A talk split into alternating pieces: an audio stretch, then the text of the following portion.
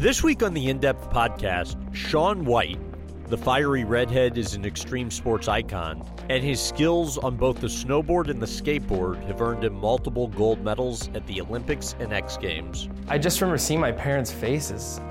You know, everyone's crying. I've never, never cries at the events normally, um, and they're just in tears. And it just dawned on me what what had really happened, what I'd really done. White officially retired following the 2022 Winter Olympics, but when I met up with him in New York City 10 years prior, he discussed everything from the challenges he faced as a two sport star. It was so important to me because ever since I've been a kid, I've been just as serious at both sports. To his relationship with Tony Hawk. When he was around, he was going through all of the things that I was just about to go through. But our conversation begins with him opening up about a heart defect that almost took his life as a child. Tell, tell about Yeah. the uh, six inch scar that you have in the center of your chest. Oh yeah, I mean, that that was one of those things. I mean, I was I was born with a heart defect. It's a tetralogy of Fallot, and um, you know, I had a couple open heart surgeries when I was just a baby. I was about one years old, and um, it's just funny how things work out because I ended up being, you know. Uh, You say, it non, you say it nonchalantly, but Yeah, I I mean, two open heart surgeries. Yeah, I I mean, I, I don't feel it as much because I wasn't, you know, I don't remember it. It's one of those things where I, I see the scar and I see the photos and I can't even put two and two together. I'm like, "I- how can that be me? I don't understand. Um, And you still have metal left in your I chest have from it? leads for a pacemaker, um, which is interesting because in my sport, you know, there's there's bumps and bruises and there's concerns, but I can't get MRIs because it's a it's a very magnetic and electrical current that's going out. When you have open wires to your heart, it's not a good call. I'm all, come on, let's do it. Let's just roll the dice. What's what's the worst? make it happen. And my doctor's like, no. So wha- Please don't make what's us the work, do this. What's the workaround on that? Like, how do you get checked out then? Um, it's a strange process of it. It's like a dye contrast CAT scan. So they, they pretty much like inject some dye and then they, they go through the CAT scan and, and certain uh, x-rays and and if the fluid gets into other areas, then you know that there's like a tear or something in the in the soft tissue, because that's what uh, MRIs show. It's like the cartilage. Um, so I, you know, recently I had this like weird shoulder injury and and uh, had to go in and do the whole process. But I'm used to it now. I mean, I was doing it since I was a young young kid, but um, it's never held me back. It's never been one of those things where my parents were like, "You can't do this because of this." Right. you know, they just encouraged me and and from having that very scare, or, you know, big scare early on in life, and then me choosing the sport of skateboarding and snowboarding, you know, um, at the time it was, you know, an outlaw sport. It was just like one of those things where, you know, this like wild group of guys were barely even allowed to be on the mountains, and and um, even skateboarders were like breaking into people's backyards to skate their you know dried up pools in the summertime. I mean, it was this this pretty wild sport, and um, and my parents, not that they, you know, enjoyed those things, but they just supported me. They're like, "You want to do it? That's great." And then it became a family thing. Right. It seems like you have athleticism in your family. I think your mom's parents were Roller involved derby, in yeah. roller derby. Uh, your dad's, uh, you know, big into surfing. Your both of your siblings are. I'm named after sports. Shaun Tomson, uh, the surfer. I think it was your mom that actually made the decision to put you on snow uh, snowboard initially, right? Because you were just six years old and going crazy on skis, and she was trying Yeah. to slow you down. But so at age seven, I mean, just a year after you tried snowboarding for the first time, you win a competition for 12-year-olds and under. under, Uh, yeah. Why do you think you got it so quickly? I don't know. I mean, I just feel like I had started skateboarding a little bit earlier in the year, and um, my parents put me on a snowboard, and it was one of those things where they they did they assumed that it was going to slow me down. So immediately that was a challenge to show them that like. You know, uh, no, I'm not gonna fall all day. I'm gonna be, I'm gonna beat you down the mountain. Right. And um, it's just kind of that mindset and attitude I've had you know, I, I think it's just in me. Um, but um, I feel like, you know, their, their plan definitely backfired. But for me at that point, it gave me my outlet. I was like, this is great. This is something I want to do. And and once you like, you know, I was standing there. I won the contest. I got a little medal. I'm like, this is great. This is amazing. I feel, you know, this fulfillment.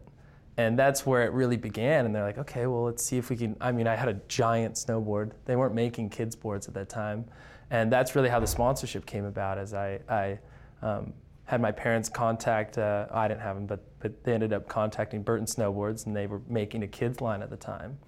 And I just remember being the little kid standing there, like, here's the snowboard, like, yeah, keep keep doing well. We'll give you another one, and Right. that's all the uh, you know encouragement I needed, and so that's what really took off. And I'm sure your parents must have been thrilled for you, but at the same time, I mean, t- to enable you to kind of pursue your snowboarding dream, it was something like a $20,000 a year commitment. And you, you came from a blue collar family. I mean, your mom was a waitress, your dad, you know, was involved with like digging ditches for Yeah, the city. city. So, I mean, a, a sizable commitment they had to make. Yeah. How were they able to make it work? I just know they just they just made it happen. I mean, um, I probably shouldn't say this, but I was like, I was like 12 at the pass office forever. You know what I'm saying? Like I was, or eight. You know what I mean? To get the little kids Right. ticket, they just made it work. They we drove up there. They ended up buying this van. Big Um, Mo. Yeah, the Big Mo. Um, it, it wasn't really a van and it wasn't a motorhome. It was like the in between. And they took it down to Mexico and they had it like reupholstered. And then we took it up to the mountains and that was kind of like our home, you know, away from our home. That was like my other life. I would go in this van and we'd be together and, and it really brought my family together. But that's what they were doing. And then once it got more serious and I needed to travel and, and be in Japan and be in these places, they just started pulling, uh, you know, taking loans on the house. Uh, uh, uh, How would you uh, shower? Um, Oh, that was I can't believe I'm going to tell you this. So we would.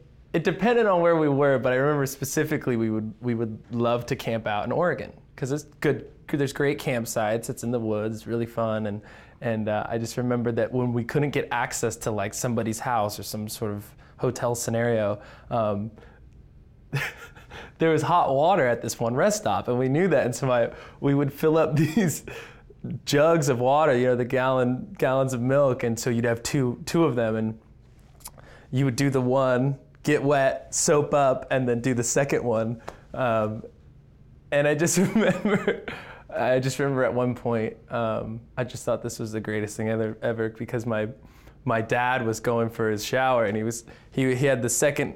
Um, I'm sorry, he had the the first. Um, gallon of water on him, all soaped up, and my brother turned the car lights on and backs up and starts honking at the rest stop, and everybody's looking over.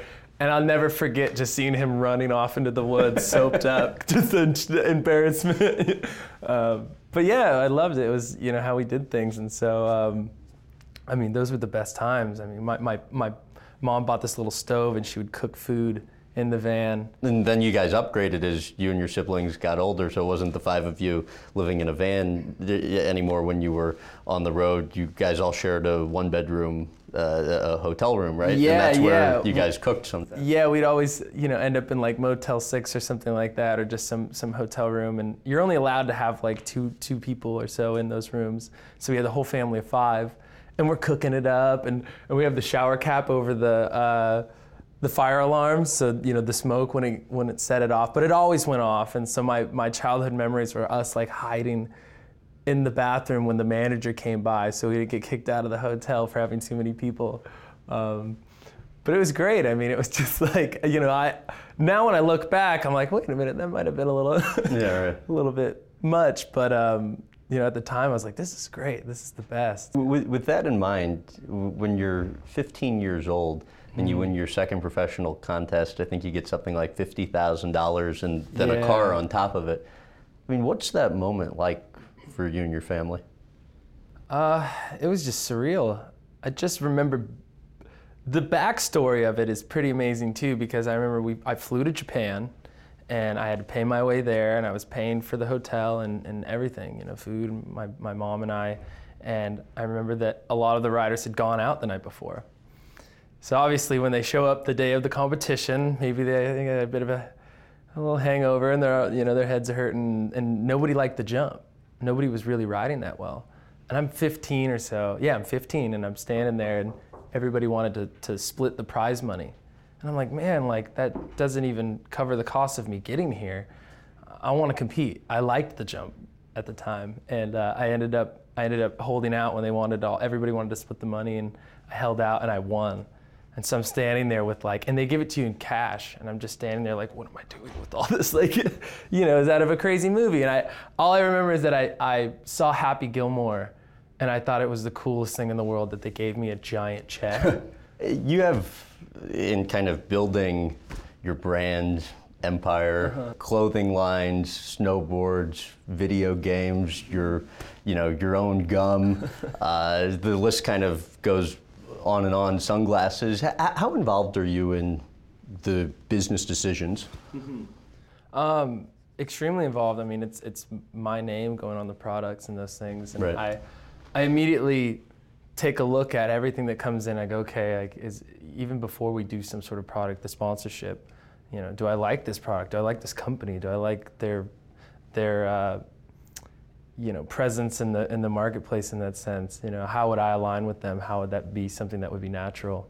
Um, but everything's really come about in a very um, natural and kind of organic way where uh, when I was younger, I mean, I, I think you think now and go, oh wow, you have all these products. I didn't like wake up and go, oh, I need a gum and I need a, all these things. It just kind of happened. You got your first snowboard sponsorship. I mean, when you were literally a kid. Yeah, when I was seven. So that's that's like a, uh great example of, of you know being young. I started with Burton when I was seven, and uh, you know I was making my way up the ranks, and I finally got to the point where I went pro, and I got a pro model snowboard.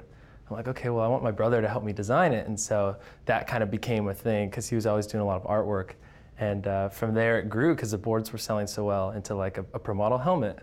The helmet sold out, and then it was a snowboard boot, and that did well, and then it became like a whole clothing line, and um, Now a home line. Yeah, well, that that's just Burton. You know, that's boards, boots, bindings, and and you know outerwear, and, and we have a women's line too. But um, it was just fun because it was like something that I did off the hill. I mean, I'd look at fabric swatches and Pantone color books, and like you name it, we would get the samples in from overseas and make adjustments, send them back, and um, who who better to to actually test the product than me?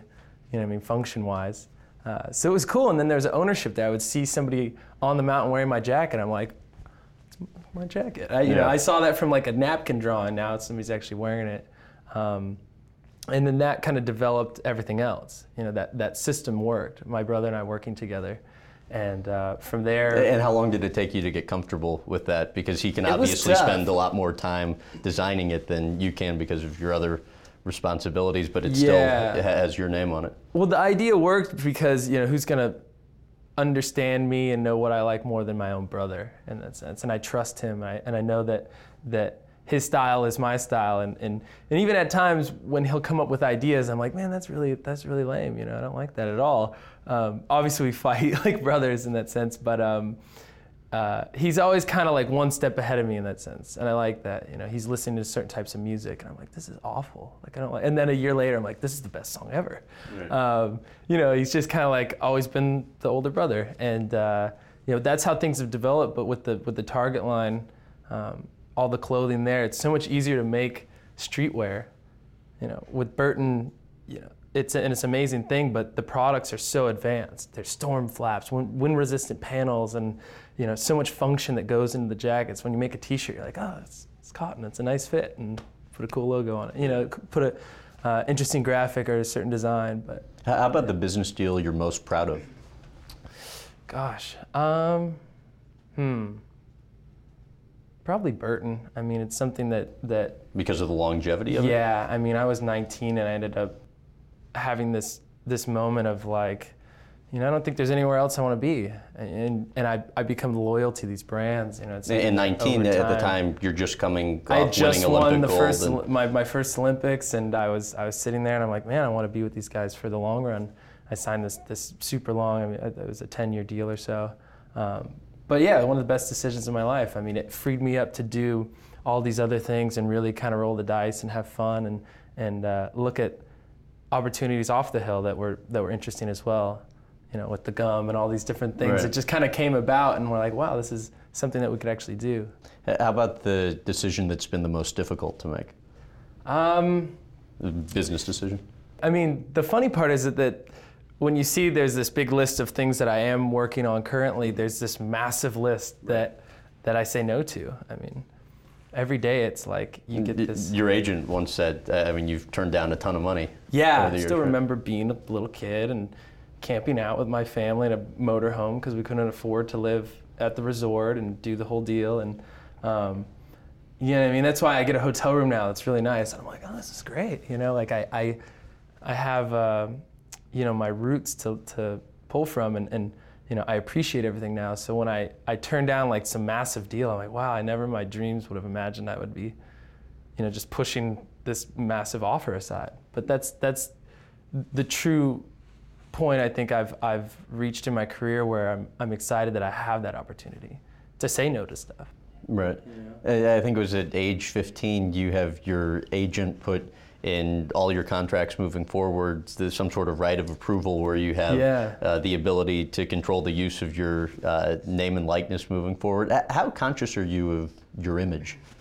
Well, that's what's funny is I mean, it, it really did come about in, in a very natural way. I mean, I, I was able to grow with this success and, and, and with the sport as well. I mean, the sport wasn't nearly what it is now. When I first started, there was no Olympics, there was no X Games, or X Games had just started. Um, but I remember there was like this giant poster that came out with me on it. And I was a little kid. I was like, yeah, 15 or 13 or so. And I'm looking at this poster. I'm like, this looks awful. It looked terrible. And this kid had me sign it. He's like, I'm gonna put it on my wall. And now I'm thinking, oh my gosh, this kid's gonna have this horrible photo on his wall. And I signed it. Now his friends are gonna see it. You know what I mean? And, I And you're, you're I felt- smiling, but it's like infuriating. at yeah, I felt right? very like upset about that. I'm like, wow, how do I how do I stop this from happening again? And I really, you know, I told my agent the problem. He's like, oh, well, you know, do you want to approve these photos before they come in? I'm like, yes. I want to make sure that everything that goes out, you know, it looks cool and I think it's rad. And um, that was like, you know, I don't think I called it the, you know, the right of approvals, but yeah. How about the most satisfying singular uh, win of your career? I would definitely say the first Olympics for me, just because it meant so much. Not even just to me, but my family. I mean, imagine at the time we're, we're doing this sport and my, I'm skipping a bit of school and we're having to catch up with work and all these things. My parents are calling in sick for their jobs and everybody's trying to make it happen to do the sport. But the sport wasn't anything at that point. We could have been like, you know, professional yo-yo player. Like, I don't know. Sorry, the yo-yoers out there. I love it. I love the yo-yos. But um, you know what I mean? It was one of those things where it just like hadn't really gained that momentum yet. So people around us started to kind of like, you know, question my parents' intentions at that point. They're like, "What's going on here?" And Is there a particular moment from those games? I just remember seeing my parents' faces. You know, everyone's crying. I've never, nobody cries at the events normally, um, and they're just in tears. And it just dawned on me what what had really happened, what I'd really done, what I'd accomplished. You know, it was like we made it.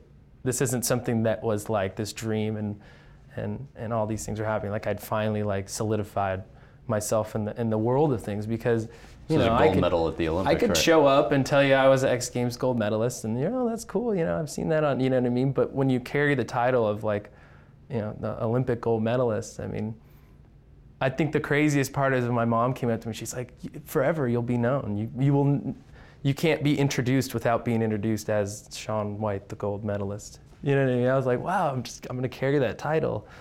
It was amazing. I was blown away, and I, I didn't. I was I was 19. I didn't. I was like, this will be cool to win this. This would be really cool. I wasn't really thinking past that. Tell about when you got uh, back to Los Angeles International Airport uh, after winning the games. Oh man, it was out of a movie. It was like, um, I don't know how to describe it. It's like when the main character of the movie, you know, has that pivotal moment, and everybody just slow claps, and the whole the whole. I, I'm walking through the terminal, and the whole place just explodes with with applause. I'm, I- you know what I mean? I'm standing there. I was like just trying to find my gate or whatever, and everyone's clapping, and I just kind of did the like. you know what else do you do? I- it was it was an amazing thing, and I'm I like my hands were shaking, and I just I don't know. It was just um, yeah, I'll never forget it. Did you really uh, uh, did. have your no, no, did, did your True. medal uh, gold medal dry cleaned? Oh man, yeah, my my mom. I gosh, well, I was I was doing so many talk shows at the time that I had my Olympic medal in my pocket, and I was you know showing it, and people were kind of handling it, and it was getting around. And, and one night, a friend of mine was like, you know, you're way too modest. Like, we're gonna bring this thing out tonight. I'm like, okay, well, you can hang on to it because I don't want to be that guy. Um, and so I just remember there, it was like the ribbon of the medal was getting quite, you know, dirty. And so my mom, you know, I just couldn't find it one day. And she's like, oh, I took it to the dry cleaner. I'm like, what do you mean you took it to the dry cleaner? and she didn't think this was absurd at all. And then we show up and, and, and they full on, it's like the hanger with the medal and the plastic, and they're, oh, here you go. Did they actually know what it was? I mean, they not know it was- sure. I'm okay. pretty. I think so. But they handed it to like, here you go. And the only part that she was upset with is that it was, it was a little over five dollars. And she's like, this much fabric? I mean, come on, like, Yeah, right. cut us a deal. that was the only thing she was upset about. How many times did you lose the medal? I've misplaced it maybe once or tw- uh, three, four times. Three or four times. Yeah. Um, because I don't really take it out too often. It's one of those things that, that you kind of like, you know, keep in a safe place. And um, occasionally I'll bring it out. And then there's so much going on that I kind of rely on people around me. After my snowboard contest, like I have to find everything again. Because I'll walk up and you'll be like, hey, and I'll be like, hey, go hold my helmet real quick. And then I'll have somebody hold my board. And then my, and then I get back to the hotel, like, oh man, where's all my stuff? Yeah. And so it's, it was one of those scenarios. Where I think I handed it to somebody and I just couldn't find it. And then one one day we found it in the like, in the back pocket of the um, passenger seat in the car. I was like, oh no way, There you go. no way. but I love doing that. I, I would call people. I mean, my agent at the time, you know, he liked, you know, it was cool having the responsibility of holding the medal, but he didn't like it at all. He's just like, because I'd get that call, I'm like, you have my medal, right? Yeah. And that, that horrible moment of panic would go through like, I do. Hold on, wait. Bedside table. Okay. You know, it's like, The summer uh, X Games uh, 2007, how would you compare winning gold in that in skateboarding to, you know, either of the Olympic gold medals?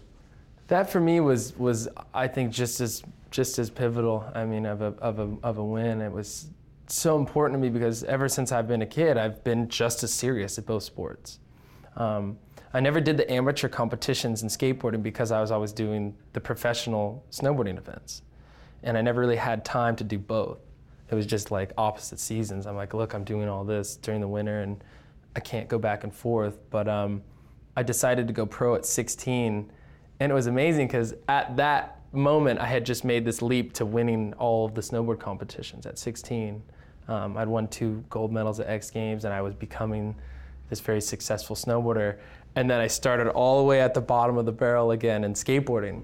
I had to work my way up. So I'm like winning all this stuff here, and I was I was like very torn inside. It was because- really uncomfortable for you. right? yeah, it was awkward, and I was like the new kid at the ramp. I was like the snowboarder guy, and I'll never forget it. I show up at X Games and I drop in, and it's I'm I'm like really nervous to be there, and everybody's kind of looking. And I drop in, I do my air, and my truck from my skateboard goes flying off.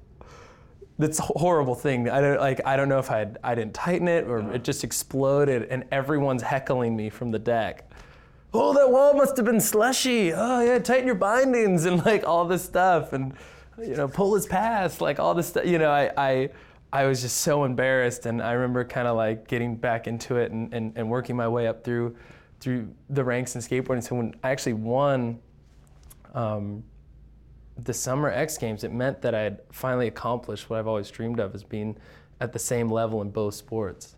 To actually win something on snow and then go win something in, in the summertime on a skateboard. Your friend and uh, mentor, Tony Hawk, says uh, the stuff that comes easily to him is stuff that took me years to develop, and that's his warm up.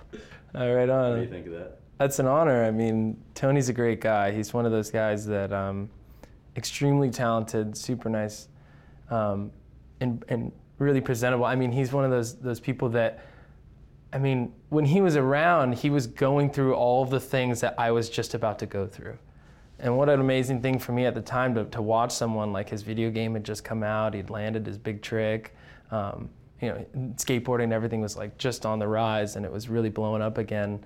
And he was getting approached by so many people and all these things were going on. I was just, it's not so much that he kind of like told me like what to do or kind of took me under his wing in, in a way, but it was more like he was just there for me to like observe And at a really early age, too. Yeah, right? yeah, very early. I mean, I was on tour with those guys when I was like 13 or so, and um, you know, it was amazing. It was one of the best times ever. They had a big bus and they were traveling around, and the fact that they brought me in, I felt like, you know, like very accepted, very part of that culture and that group, and it really led me to becoming pro in skating later on. So you're at the top of your profession in two sports, skateboarding and uh, snowboarding. How, how does one sport help the other?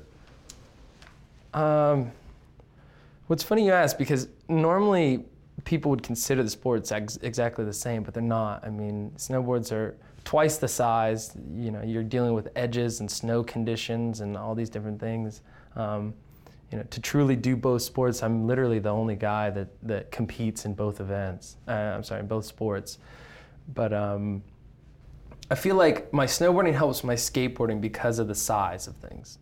You know what I mean? I'm, I'm doing such big airs in the, in the half pipe snowboarding that once I get on the vert ramp, it doesn't seem that big to me. It's not as intimidating. So a lot of the points and scores that I get from my skateboard, you know, the judges, is because I'm doing everything so high up in the air and it's exciting and more difficult. But I get that from snowboarding and that kind of like focus. Um, but definitely the, the ability to like control my body and to know, um, you know, because skateboarding is so much more technical. You're not strapped in. You know, your board could just fly away at any moment and you have to catch it, bring it back, like do all these different things. I'm flipping my body while flipping the board. And so it's so much going on at, a, at once, uh, you know, during any various trick, but it's, it's that kind of coordination. I think the balance is what really helps my snowboarding. Because once I get to the snow, I'm like, oh, this is so simple. All I got to do is just spin myself. I don't got to worry that's going to stay there. I don't got to worry about it flying away. Um, but uh, But you said the transition, I mean, when you go from one season to the other can be kind of painful at at times because you almost have to relearn many of the tricks that you've known for a while? yeah, it's terrible. It's like And, they, and I mean, that's really the case? Like, you actually have to teach yourself how to do some of it again? Yeah, I do every single time. It's awful. I've I've gotten better to where I can I can learn faster. I catch up a, a lot faster nowadays. But um, there's those first like m- you know couple months or so where it's just awful. I try to skate in private. Going to snowboarding is pretty easy for me, but going from snowboarding to skating is extremely hard. Like there's like a feeling you get that you have through your shoes where you know your board is under you, and you kind of lose that when you're not on it that often and it's just awkward. Like my stance on a snowboard is extremely wide, and then on my skateboard it's very small, and you're in shoes instead of big boots and stuff. And so, um, and there's so many little kids that they're really good, they're amazing, and they're at the skate park, and I, I'm just terrified to go like skate with them. You know what I mean? They're like, stick to snowboarding. You know, they're just like, they're like, you know, and they're just joking around. But it's like that that scenario of like, I know I'm I'm good at the sport. It just takes me a while to get back into it. So it's this very shameful process, like getting to that. Point. Would you, I know they're completely different seasons, but would you do one one week and one another week, or do you really have to have, uh, you know, a starting point and a stopping point for each one because it's a, a decent kind of shift? Well, it is, yeah. I mean, I could always skate and then go to snowboarding, like I was saying, but I could never, I could never snowboard and then just jump on a skateboard. It just wouldn't work out. Um, but I can honestly say that if it wasn't for skateboarding, I would not be snowboarding still. I would, I would have quit a while ago. I think. How would you explain the mindset of trying to just constantly improve? Um, it's a it's a mixture of, of being curious of what's possible and then and then slight boredom. You know, if you learn guitar and you and you and you you know had been playing for 10 years, a very simple song isn't going to cut it anymore. You know, you want that that something new, something exciting, a new amp, a new guitar, a new something. And so when I'm on the snow and I'm or I'm on the skateboard, it's the same scenario. I'm like, gosh, I want to learn something new. Like, what what, what can I do? What can I do? And uh, a lot of the times, you know, when you hit that point, you look at the people around you and you kind of draw inspiration from them. So if you and I were skating and, and um, you know, you, you did some trick, yeah, it's- later today, it'll, Yeah, be, it'll be great. It'd be Um, entertaining. You know, I'll try a trick and you'll be like, oh, maybe I could do that.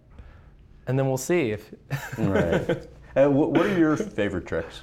I mean, by far, my favorite tricks in general are just big, slow spins. It's the most fun. You know, it, it's intimidating to do like a double flip McTwist. You know, like you're going for multiple flips and spins, and you know, hoping for the best outcome and those things. Like, the most enjoyable moment for me is is just doing a huge air, and I'm I'm flying up through the air, and I don't know. There's a there's a moment where you're not going up anymore, but you're not going down. You know, you've hit that apex of your jump, and you're just kind of floating there. And once you get comfortable enough, like I can look around, I can like kind of like survey what's going on. It's it's just this amazing flying feeling, and you're going extremely fast, and it's just this kind of like this rush. It's just amazing thing. So that's my favorite. And you, you actually, uh, obviously, as do uh, other snowboarders, create the tricks.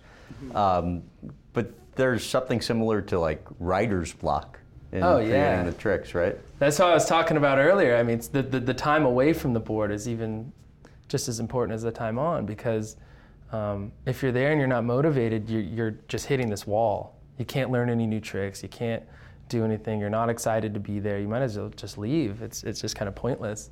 Um, but some competitors don't know that. They just sit there all day long, and it's just, I don't know. I, I feel like over the years I've learned that. And if a trick doesn't look effortless, it's not there yet. Why is yeah. that? I don't know. I've just been kind of like a a perfectionist in that sense. I mean, I've had tricks that I could do, but they didn't look good when I, you know, would perform them. They didn't look like I, I, you know, had mastered it. So it wasn't ready. You know what I mean? It's like the rough draft of the, of the speech you're gonna make. It's like it's it's close, but it's just not ready to to have me stand and say it to all these people. It's it's one of those things where you want to like really get to know it and and have it down. So when you go up there, you you own it like, wow, he did an amazing thing there. And how important is it to you to visualize the trick first? I mean, that's everything. I, I can kind of picture the whole run beforehand. And that's all part of it. Like I was. And why is it everything? Um, I would say if you if you if you look at me in the sense, I'm not I'm not the biggest guy. I'm not the the you know the strongest guy out there on the mountain, but somehow I can I can go bigger sometimes than others and I can I can do certain things that others can't because I feel like my mindset is in a better place than them. Maybe they're concerned about a certain trick in their run or maybe you know they're thinking about something else their mind's not in it. And when I show up I've been able to like over time this isn't this never just happened. It just kind of like became through you know time and time again doing it over and over losing events and winning events. And um, you know I get up there and I can see the whole run and so I just picture it. I'm like, okay, this trick, that trick, and it's all going to happen. And then, and then I just match what was in my mind to what I'm actually doing. Um, it's bizarre to say or sound, you know, it's like a premeditated thing where you just know what's going to happen and then you just let it be. You, know, you can't think too much. That's why I was saying it's a mixture of like focus and not caring because if you if you focus too hard on certain things, it just it'll just get in your way. You got to let it happen, and, and you have so much muscle memory at this point from doing these tricks over and over you just got to let it let it happen. Retirement. How long do you see yourself going for?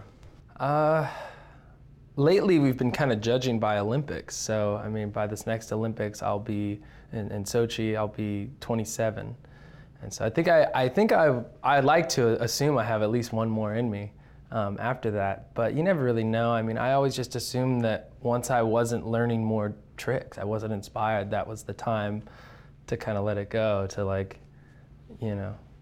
Um, yeah, it was like the scenario where Batman's fighting the guy and the guy gets away, you know.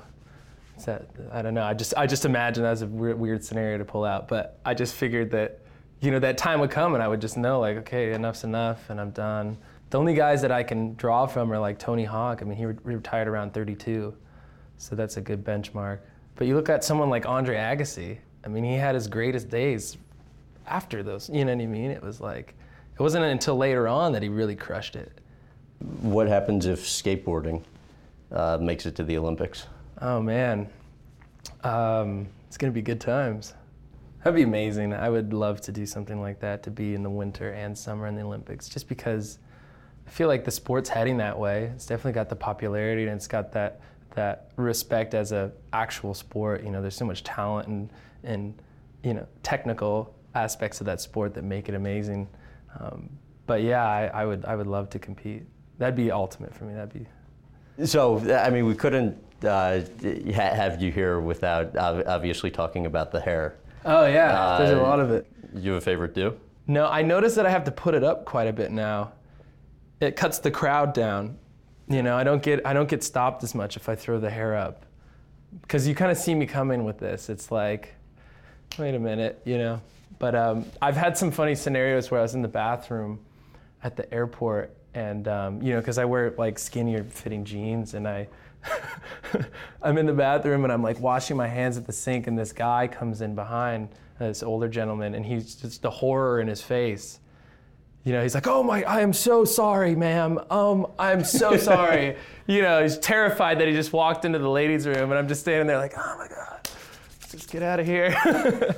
One columnist uh, that I read had a great quote: "A glorious mane, a titan curtain of tonsorial uh, splendor." Uh, I would concur with that. Yeah, would you? I would. Uh, We, we, had, we had people um, submit questions uh, online for the interview, and 30% of the submitted questions were about your hair. Really? Yeah. Uh, Oh, man. Will you will you ever uh, cut your hair? Does being a long-haired ginger affect your athleticism? Is that a perm like you get? the Yeah, deal? Like, yeah. Um, I hope it's the multiple question, whereas I hit all of the above. yeah. Um, you know, for me, it's funny because I was, uh, gosh, I was in elementary school, and I think it's like when Ricky Martin came into play. Like he he had some hit songs, and like that hairstyle of like of cutting your hair short and then spiking it with gel became extremely popular. So every every boy at school would show up like that, and I just realized like one day it just wasn't it wasn't really for me. And I didn't want to do what they were doing. You used to have short hair. I used to have very Right. short hair, yeah, and I just was like, you know what, I'm kind of over that, and I, I got through that awkward phase of where, it, you know, your your hair isn't like throwing up, it's starting to come down, and it and it just kind of became my thing at that point, um, and it defined me from all of my friends at home at school, and then it just kind of became my defining thing, uh, which is interesting. I and I, I think what's funny is a lot of times you wouldn't even know that I have red hair because I. I wore so much gear on the mountains. I'd have my helmet and my goggles and a mask and like a big jacket. But um, no, I like it. It's definitely kind of fit my uh, my whole vibe lately. And, and you know, I started playing a lot of music, and, and that's where I draw a lot of inspiration from. You know, what are those bands wearing? What do they look like? What styles are they into? How was shooting uh, Friends with Benefits? That was amazing. Um, you know, it was my first movie role. I've never really done anything in the movies before, and it was awesome. I, I was standing there. I'm with Woody Harrelson and Justin Timberlake and Mila Kunis, like all these amazing actors and, and these people that I've seen, you know, countless times on television and films, and um, I just loved being a part of it. Do you have a favorite line for that was yours from the movie? Um, yeah, mine are pretty aggressive because I play a jerk that's like kind of jealous about this girl. But I would tell you my favorite part, or the most uh, uh, surreal moment of, of shooting, is, is the fact that everything I do in my life, usually I get a cheer for. You know what I mean? Like I, I do well at the competition and the crowds are cheering, or you do something, you get, you know, I play music and the noise comes out of the amp. Like I get something like that, some positive feedback. And when you're on the movie set, it's silent because they need the sound quality. So you're sitting there and we're in a club scene, so people are dancing and they have this music going, and then the music drops out and everyone's still dancing. It's the most uncomfortable scenario, and you have to talk extra loud, you know, to be to pretend that there's music there. Hey, Yeah. check out the, you know, it's it's very uh, unnerving, but I, I kind of worked through that and I, I had a great time shooting. So I'd love to do more of that. You've been doing this for a decade. You're action sports star at the absolute top of you know your profession. You have a video game. Tell me about it. Uh, you know, allegedly, uh, da- you know, dating supermodels, marquee, you know, marquee sponsors. You go back to when you were a kid. You know, a couple open heart surgeries, taking showers at rest stops. Just you know, your parents trying to make ends meet to enable you to pursue your dream. Mm-hmm. I mean, when you look back on all of this, what's been the best part of the ride? Uh, gosh, I mean, I would just say the, the friends and the traveling and the experiences. I mean, I can tell you, um, you know, like what the sunrise in the mountains in Japan looks like. I can tell you what it's like to be on the beach in Israel, I can tell you, like, I mean, I've been able to travel and see so much that I feel like it's really rounded out my personality. It's made me who I am today. To see how other people live and how things are, you know, are done in other places of the world, and um, to just enjoy that and then be with my family at the same time. I'm just so thankful of that. You know, I, I have so many friends that that, you know, like holidays come around, they're like, "Gosh, I have to go home and see my family." And you're like, "Wow, it's such a bummer. Like, I, I, I can't wait to see my family. I, I feel so thankful just." you know, leave the snowboarding aside, leave the skating and, and, and all of those things we talked about. Like I just, I'm so happy that my, my family at the core of things is like, is like there for me. I mean, what an amazing thing. Like I, I, I hope that I could do what my parents did for me, for my kids. I mean, you know, if my son's like, I'm gonna, I'm gonna be a sword fighter, you know, or some scenario, something like that, I, I hope that I have the instinct to just support him in whatever he wants to do. And, and, um, or her. You know, she's gonna look good. but um, yeah, that's that's that's definitely the thing that that that keeps me grounded, keeps me who I am and, until this day. You know, I, I thank my mom and my dad, my parents, my family. You know. You once uh, canceled a vacation after losing an Olympic qualifying event to Danny Davis. Mm-hmm. Uh, how do you handle losing? Um, it's a mixture of things. I'm pretty upset, obviously. I don't like to lose in any scenario. It's funny because I can't turn the competitiveness off. Like if you and I, you know, I just won a snowboard contest and then we played chess and I lost, I would be extremely upset about it. You know, I can't like, you know, there's no difference. I get just as tied up in whatever I'm doing at the time. So um, that did something amazing to me though because I learned this the trick, this the double McTwist 1260 like probably two days later. So that's what it does. I mean, I, I really feel like that's like a true, you know, competitor in the way, and that's I think one of my favorite parts about myself is that I don't know. I always feel like I can't lose because I show up, and if I win, that's great, and I'm motivated to try to win again. And if I lose, it's almost even better because I get driven and I know where I need to be now. Yeah. When you were 14 or 15, uh, you lose an event and you're bummed out, and you happen to run into one of your idols, and he uh, signs a poster for you. Yeah. You remember what the poster said and kind of explain what it means to you? Yeah. Um, you know, as a professional snowboarder um, from from way back, and he uh, he ended up signing this poster, and he wrote "Contests mean nothing."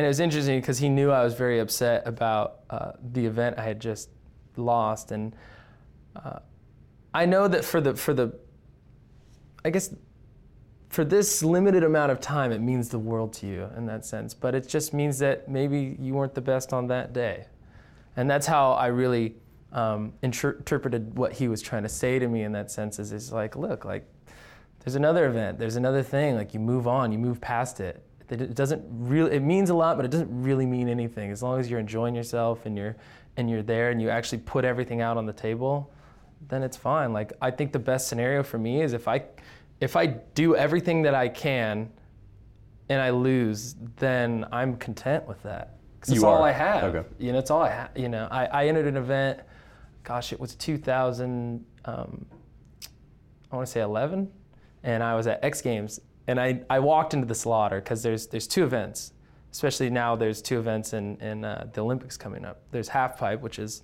what I've done the past two years, which is you know the two walls going downhill, and then there's another event that's called slope style, which is jumps and rails and different obstacles in one long run. Uh-huh. And I normally compete in both, but Olympic years I take it off because there's no real point for me to do that. I just focus on the half pipe. Right. Um, but uh, I walked into this event knowing I was going to lose because I hadn't hit a jump in about two years. And all these guys, that's all they do all day long.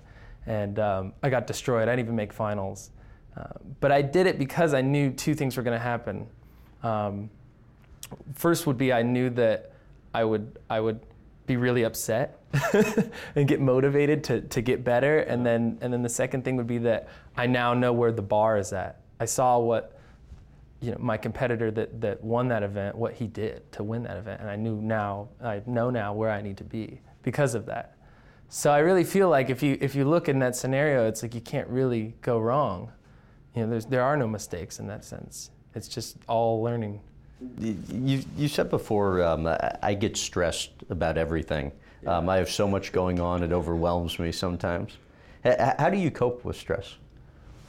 Uh, depends. I mean, I usually skateboard, I snowboard. I mean, that's kind of how I used to do things. I mean, I get upset at school and I get upset, you know, just in family scenarios, and I'd go to the skate park. I'd be there for like three hours. I mean, but now it's that's kind of the same thing that's responsible for creating the stress or all the It is, kind and it- of extra Yeah. curricular type things surrounding that, right? Yeah, I mean, it, it is and it isn't. I mean, I still like I enjoy myself. Like I, I, get fulfillment, but when I learn a new trick, it's like I've I've got something, you know.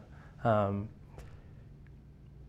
yeah, I, I, it's, it's really hard to describe. But yeah, if I show up to the to the skate park and I've been falling at you know try after try after try, and I finally land something I've never done before, it's like this amazing feeling, and I can't really um, get that instant gratification anywhere else in life sometimes you know what i mean a lot of things take take time and and uh, you know i can go to the skate park and know that i'm going to have a really good time and i'm going to be out and, and exercising and doing something and then um, i don't know it just kind of works out i think lately what's exciting is that the more time i spend away from the sport the more i want to go back to it so if Really? i'm if i'm here in new york and i'm hanging out and i'm, I'm having a good time like i start to miss my sport and so it's like you know, the, the thing that happens there is, is that once I come back to it, I'm excited again.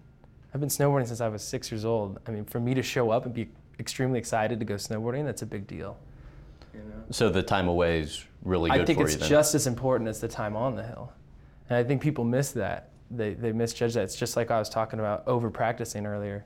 You know, over practice, you insane? You need as much practice as you can. No, I mean, sometimes that's not the case. At the Olympics, I fell my first hit the run before I won during practice. I was sitting there and I dropped and I fell on the first hit. And I look back up at my coach and I'm like, I had this panic moment of like, do I unstrap my board and like literally run back up and try to do it again to make sure?